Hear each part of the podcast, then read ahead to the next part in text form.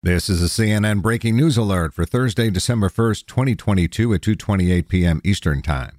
Democrats and Republicans have locked in a deal to vote on rail legislation to avert a damaging shutdown, with votes starting very soon, Senate Majority Leader Chuck Schumer announced on the Senate floor today. Pressure's been mounting on Senate leaders to clear legislation for President Joe Biden's signature to avert a rail shutdown amid concerns over the economic danger posed by a strike. For more CNN audio news, go to cnn.com slash audio, cnn.com, or the CNN app.